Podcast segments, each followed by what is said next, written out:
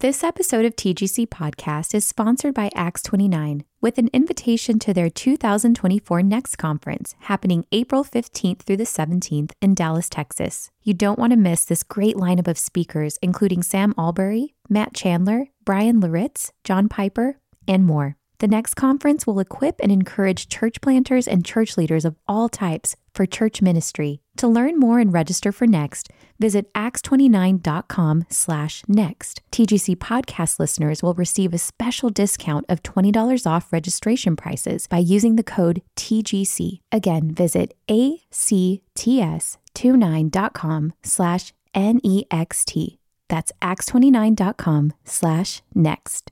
This episode of TGC Podcast is brought to you by Crossway. The magnificent story of God's redemptive work through Christ comes alive in a fresh way with the ESV Audio Bible, now available with new voices, including Conrad Mbewe, Jackie Hill Perry, and Ray Ortlund. Download the ESV Bible app on your phone or visit esv.org to learn more about these and other new audio features.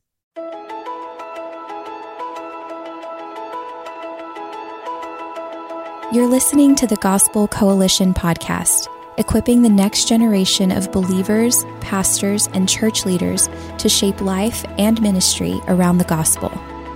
Today, Ligon Duncan gives a sermon based on Mark chapter 7, verses 24 through 30. This message was originally titled A Pagan Woman Who Understands Grace and was given at TGC's 2019 National Conference in Indianapolis. This is one of the most interesting conversations with Jesus recorded in the Gospels. It is also seemingly very awkward and even offensive, and thus perhaps perplexing to us. But there are stores of grace to be found in it if we will listen carefully. So let us give attention to God's holy word beginning in Mark chapter 7, verse 24.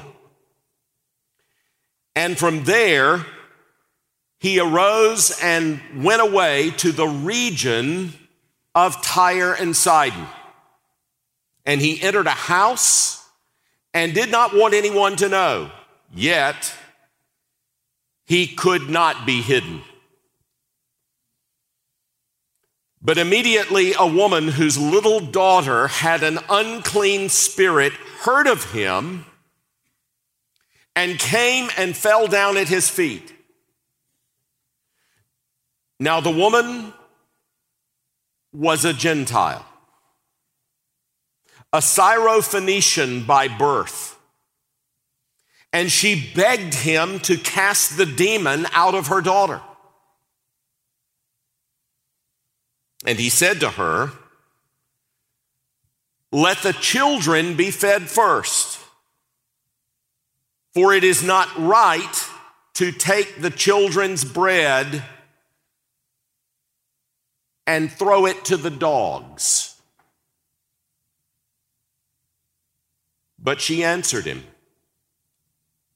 Yes, Lord, yet even the dogs under the table eat the children's crumbs. And he said to her, For this statement, you may go your way. The demon has left your daughter. And she went home and found the child lying in bed and the demon gone. Amen. And thus ends this reading of God's holy, inspired, and inerrant word. May He write its eternal truth upon all our hearts. This story is about God's grace being even for the Gentiles. In an arresting way, Jesus affirms his mission to both Jews and Gentiles. It might look like Jesus is indifferent and reluctant, but this story actually teaches the opposite. And I want us to focus on two things in particular. What this passage teaches about Jesus' mission and what the woman's response to Jesus teaches us about his person. Jesus goes to a region that's important. We'll come back to that later. He doesn't go to Tyre or Sidon, but to the region of Tyre and Sidon. Remember that. He's in Gentile territory. He's, he's outside not only of Judah and of Galilee, but he's outside of the place where most Jews lived in that region.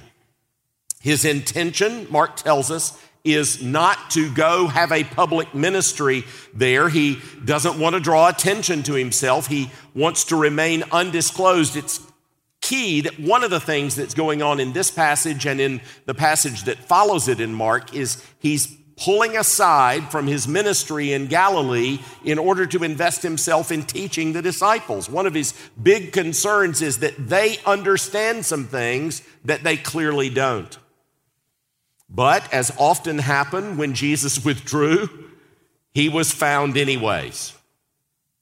A Gentile woman, literally a Greek speaking woman born in Syrian Phoenicia, hears about his presence, seeks him out, falls at his feet, and begs him to liberate her daughter from a demon. The woman is desperate, but Jesus appears dismissive. At first glance, Jesus looks indifferent and rude, if not cruel. He uses a derogatory term for Gentiles, dogs, and suggests that her request for aid is out of place, since if he were to answer her, he would be giving to her what belongs only to the children, Israel and he would be giving it to the Gentiles, the dogs. He indicates that this would not be right for him to do. He says, It would not be right for me to do what you are asking for me to do. We're left jarred and shocked. What is going on here? Now, you might think if you turn to Matthew 15 and the parallel passage that things will get a little bit better. They don't, it's worse. Look with me at Matthew 15, beginning in verse 21. In the parallel account, Matthew seems to make things worse. There we learn, and Matthew calls the woman a Canaanite. There we learn that the woman pled with Jesus to have mercy on her because her daughter was cruelly demon possessed, and Jesus would not even answer her. He did not answer a word, Matthew says in Matthew 15 22. In fact, as she begs him for help, his disciples, Matthew says, also begged him.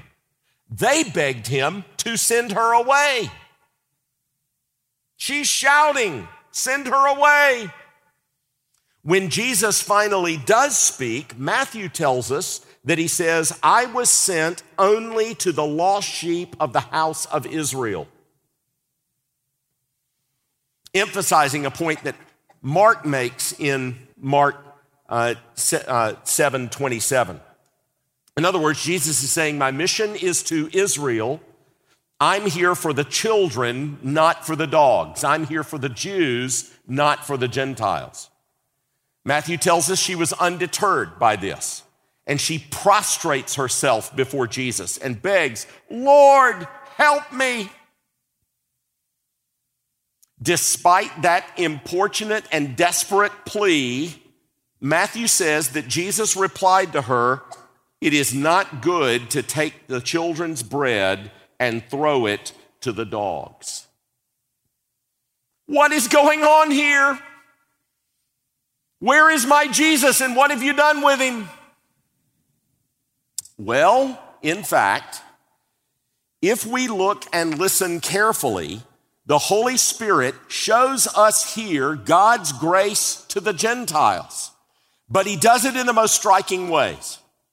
He introduces us to a pagan woman who seems to understand things that even Jesus' disciples do not understand. He presses us on the issue of the warrant of faith.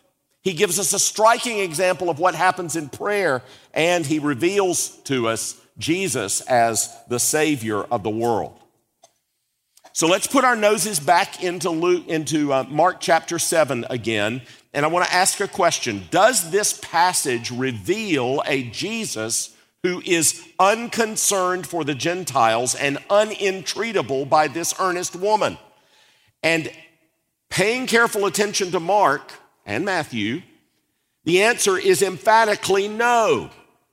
And I want to point you to two lines of evidence in the passage itself. First, this trip to Tyre and Sidon is clearly, purposefully planned by Jesus in order to explain his mission.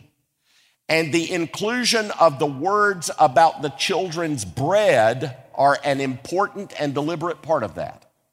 The second thing that I want you to see is what we learn from the way that the woman approaches Jesus, how she identifies him, and her response to him. So let's hear the first line of evidence looking to that trip to Tyre and Sidon and his words about the children bread. And here's what I want you to see this passage is showing us a deliberate mission to the Gentiles by Jesus. The gospel writers do not want to be misunderstood. And they give you everything you need to know in order to see that this is a deliberate mission of Jesus's to the Gentiles. Keep your Bibles open, turn back to Mark chapter 5 glance there quickly, you will notice that Jesus has already delivered in Mark 5, verses 1 to 20, the Gerasene demoniac in the Gentile region of the Decapolis.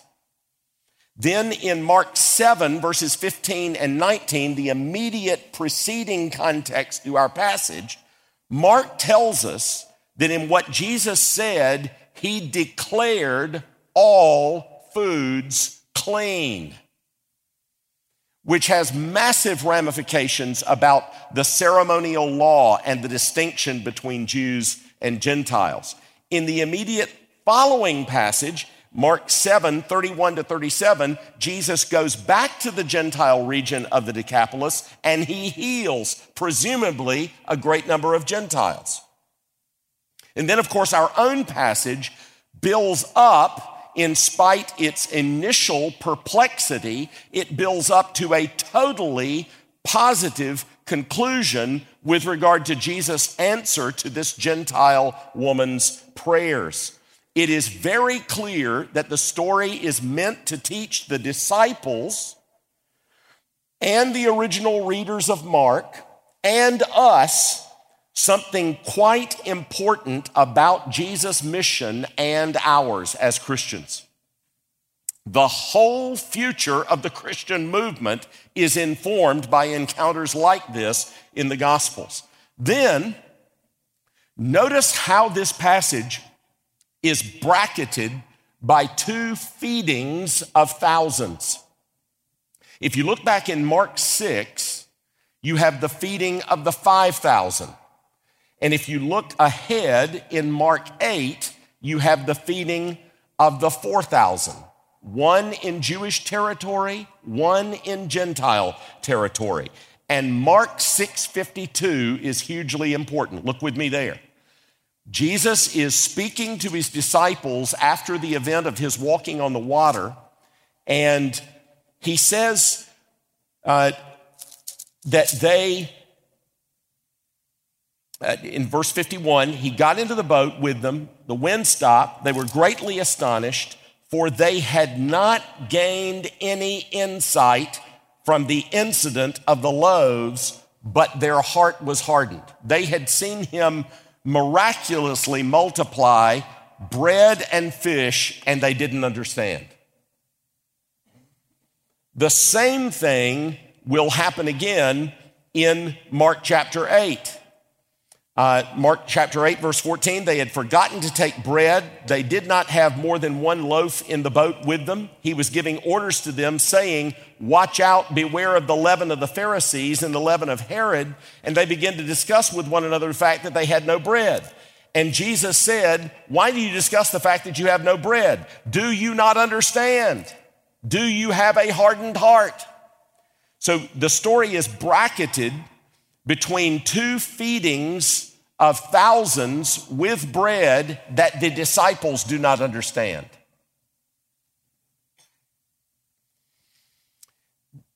Bread is made the subject of Jesus' rebuke of his disciples' lack of understanding in both Mark 6:52 and Mark 8:14 to 21.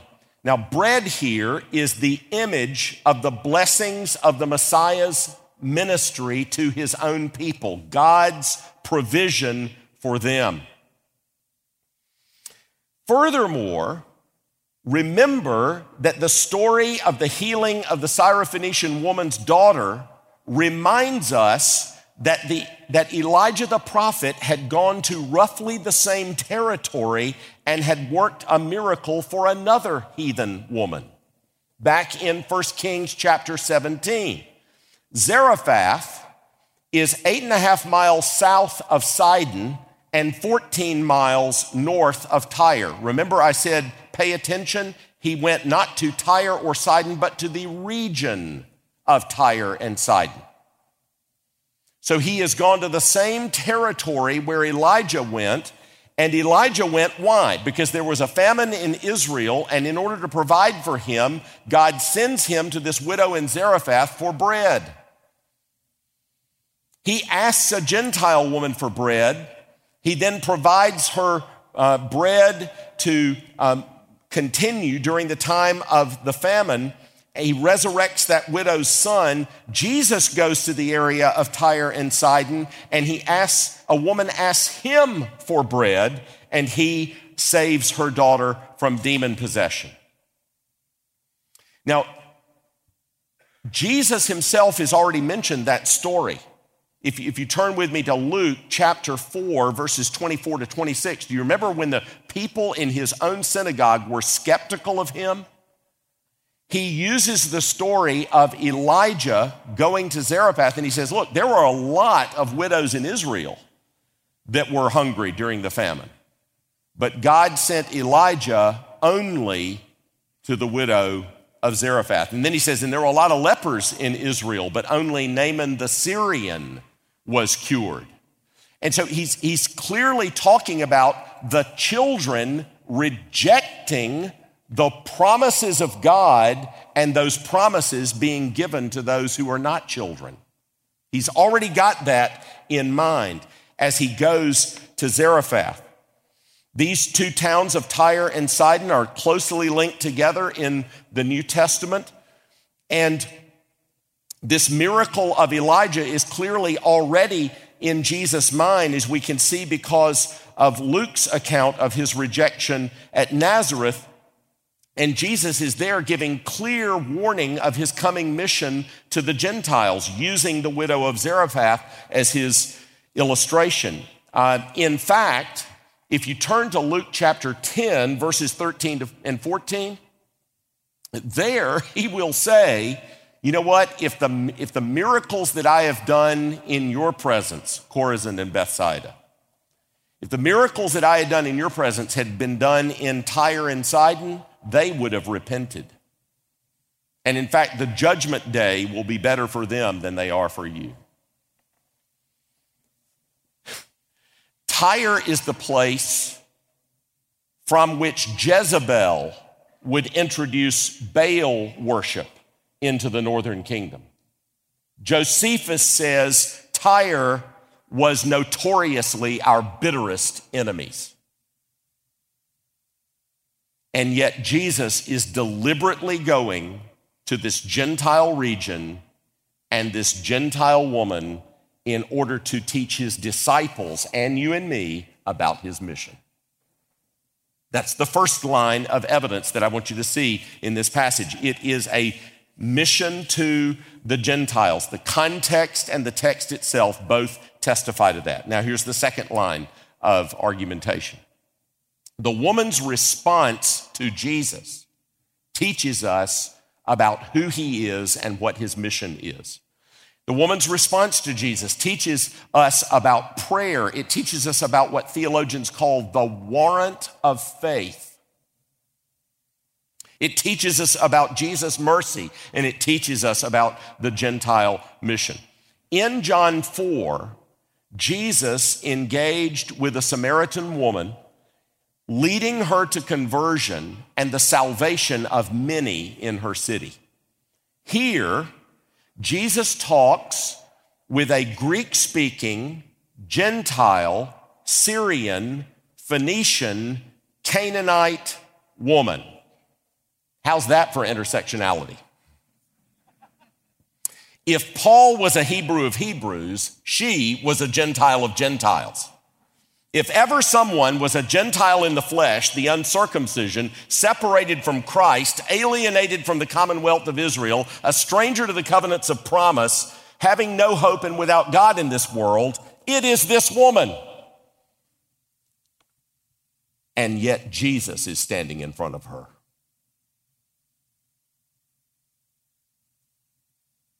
The Messiah has come to her. Notice how she approaches and addresses Jesus. She prostrates herself before him and she calls him Lord in Mark 7 28. It is the only vocative use of that term in the Gospel of Mark. Oh Lord! Matthew tells us that she called Jesus Lord three times and specifically gave Jesus the messianic title, Lord, Son of David, Matthew 15, 22. In other words, her identification of Jesus is far more insightful than the Pharisees. It is far more insightful than the disciples. It is far more insightful than the crowds. In fact, it won't be until the next chapter in Mark and the next chapter in Matthew that Peter will give his identification from, of Jesus. And he had already heard it with his own ears from a Gentile woman in the region of Tyre and Sidon.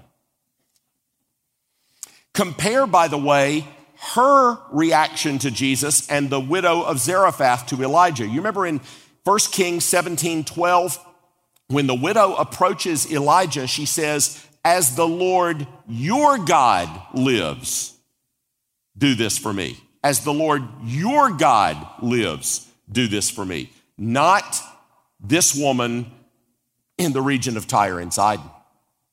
She identifies Jesus as the Messiah. She calls him her Lord. She recognizes Jesus' authority and acknowledges her need of his help. Her hope and confidence was in his person. She was staking her whole trust in him. Notice also her appeal, her entreaty, her request. She is importunate. She is persistent. She is relentless in her pleas. She falls down at his feet and begs for what Mark tells us she begs for her little daughter, this term of affection, my little girl. With raised voice, she says, Have mercy on me. My daughter is cruelly demon possessed. She prostrates herself before him and she says, Lord, help me. She puts her whole hope in his answer to that cry. And what a, what a reminder and lesson that is to us about prayer. I love what J.C. Ryle says about the little girl in this passage, the little demon possessed girl. He says this hopeless and desperate as her case appeared, she had a praying mother. And where there is a praying mother, there is always hope. Sometimes all we can do for our children is pray for them. Notice how this woman stays locked in on her request and her hope. Even when she meets apparent indifference, apparent rejection, apparent dismissal, Jesus ignores her. The disciples beg him to send her away. He then speaks to her as if to deny her request and even uses a term of disrespect, a derogatory term for the Gentiles. And by the way, aren't you glad that Peter was not live tweeting this?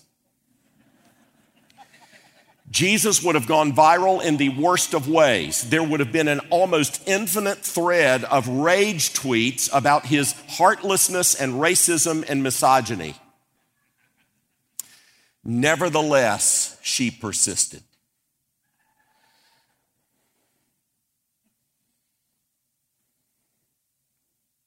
Yes, Lord. Even the dogs under the table eat the children's crumbs. Now, Matthew tells us Jesus had already given her two discouraging replies. I wasn't sent for you. I was only sent to the lost sheep of the house of Israel, Matthew 15, 24. It would be wrong for me to give you what belongs to the children. It's not good to take the children's bread and throw it to the dogs. But we need to factor in three things when we consider Jesus' words to her. The first one is this she knows who this is. You're the Lord, you're the Son of David. And these men you brought with you, they may not fully understand that, but I know who you are. You're the Lord, you're the Son of David. Secondly, look, even the Geneva Bible knew this about 400 years ago. The Geneva Bible says Jesus speaks to her according to the opinion of the Jews. You see what Jesus is doing? He is putting his disciples and their contemporaries' thoughts in his mouth and he's looking at them as he speaks to her. Third, Mark, not Matthew, but Mark tells us that Jesus apparently tipped her off with his words. Look very closely at verse 27. Let the children be satisfied first. And that's the window, that's the crease that she needs. She goes right for that first. Yes, Lord, that's fine. Satisfy him first. I'll take crumbs. I'll take the leftovers. It was like Jesus said, the children have to be satisfied first. And she responded by saying, So you're saying there's a chance?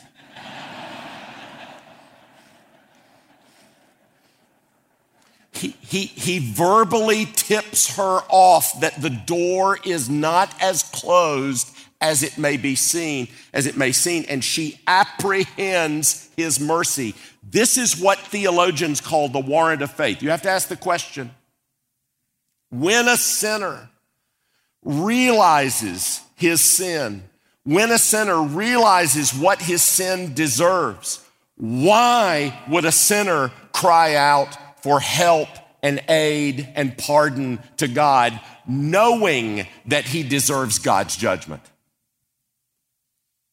And theologians answer by saying you have to understand the warrant of faith in, in the Westminster Confession of Faith, in the chapter on repentance, it, it describes repentance as a gospel grace. And it says, in repentance, the sinner sees not only his sin and not only the deserving of his sin for judgment, but the sinner also apprehends the mercy of God to him in Christ to such as are penitent.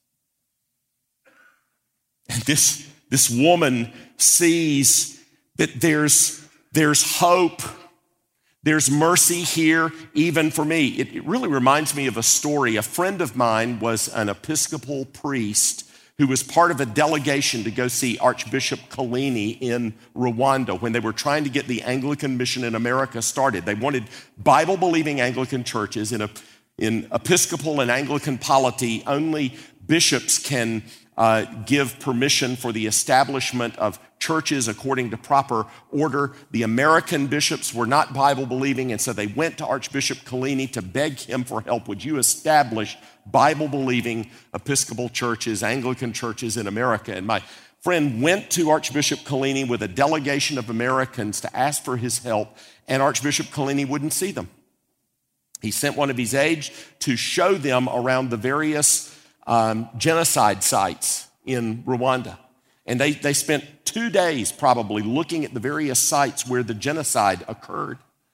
And then finally, they were granted an, uh, an appearance, an audience with the bishop. And when they came in, the bishop said, When the genocide began, we reached out to the United Nations and we asked them for help. And no help came. And then we reached out to your country, the United States, and we asked for help, and no help came. And then we reached out to the church in America, and we begged for help, and no help came. I understand that you're here today to ask me for my help. Is that correct? My friends tremblingly said, Yes, your grace. And he said, I will give it to you. You did not come to our aid. You did not answer my calls for help, but you've come to me for help. I'll give it to you. This, this woman knows that she has no grounds to expect help. She's a Gentile in the flesh. She's of the uncircumcision. She's not of the commonwealth of Israel. She's a stranger to the covenants of promise. But she's talking to the Christ, to the Messiah. And therefore, she is not without hope. It's almost like she says, Yes, Lord, you came only for the lost sheep of Israel, but you are here in Tyre talking to me, I notice. And yes, Lord, the bread is only for the children. But you know what? You're here talking to a little dog. She apprehends his mercy. She sees through the word. She knows who this is. She says to him, My sins, they are many, but your mercy is more.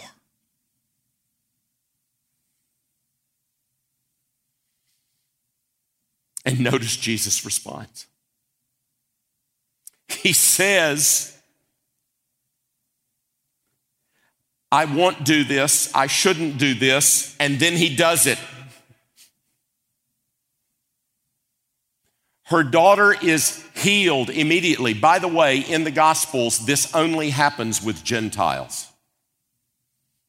Everywhere else, Jesus goes to the one who is in trouble. But with Gentiles, he can heal them with a word without even going. Here, he doesn't even speak a word. And then he says to her something that he never, ever said to an Israelite Your faith is great. Matthew 15, 28. Jesus only commends the faith of Gentiles in the Gospels. Jesus has been showing his mission to the Gentiles in words and deeds throughout the Gospels. Think of Matthew 8, 10 to 12. I tell you, many shall come from east and west and recline at the table with Abraham, Isaac, and Jacob in the kingdom of heaven. But the sons of the kingdom shall be cast out in the most distant darkness. Or the passage that we looked at in Luke 24 to 27, his home synagogue. Or in John 10 16, I also have other sheep which do not belong to this fold. Them I must also lead, and they will listen to my voice and become one flock with one shepherd. Jesus is fulfilling in this passage Psalm 87 4. Will you turn with me there? The psalmist says, Among those who know me, this is God speaking me, capital Me. Among those who know me, I mention Rahab, prominent name for Egypt in the Old Testament, and Babylon.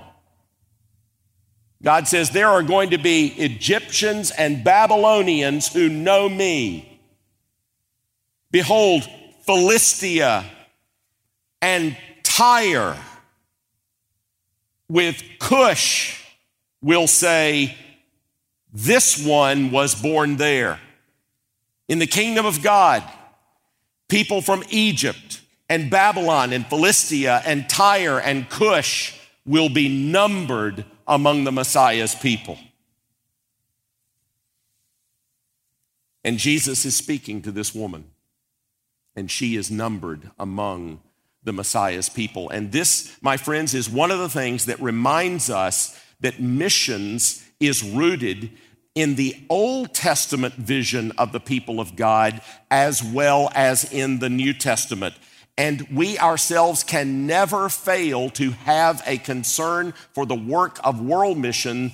It's not just a New Testament thing, it's a whole Bible thing. To Abraham, God says, In you, all the families of the earth will be blessed.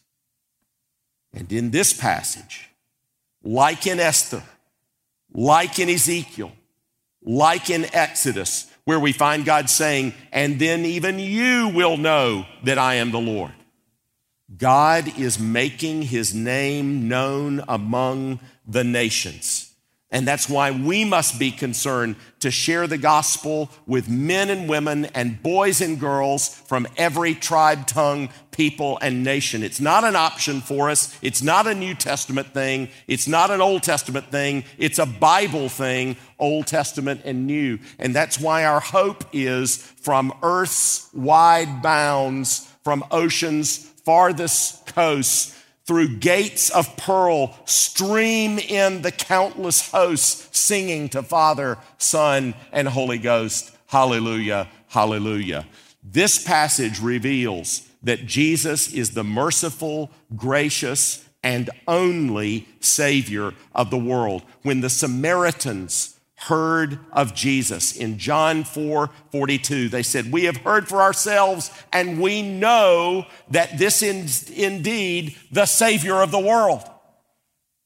And in 1 John 4 14, he says, We have seen and testify that the Father has sent his Son to be the Savior of the world.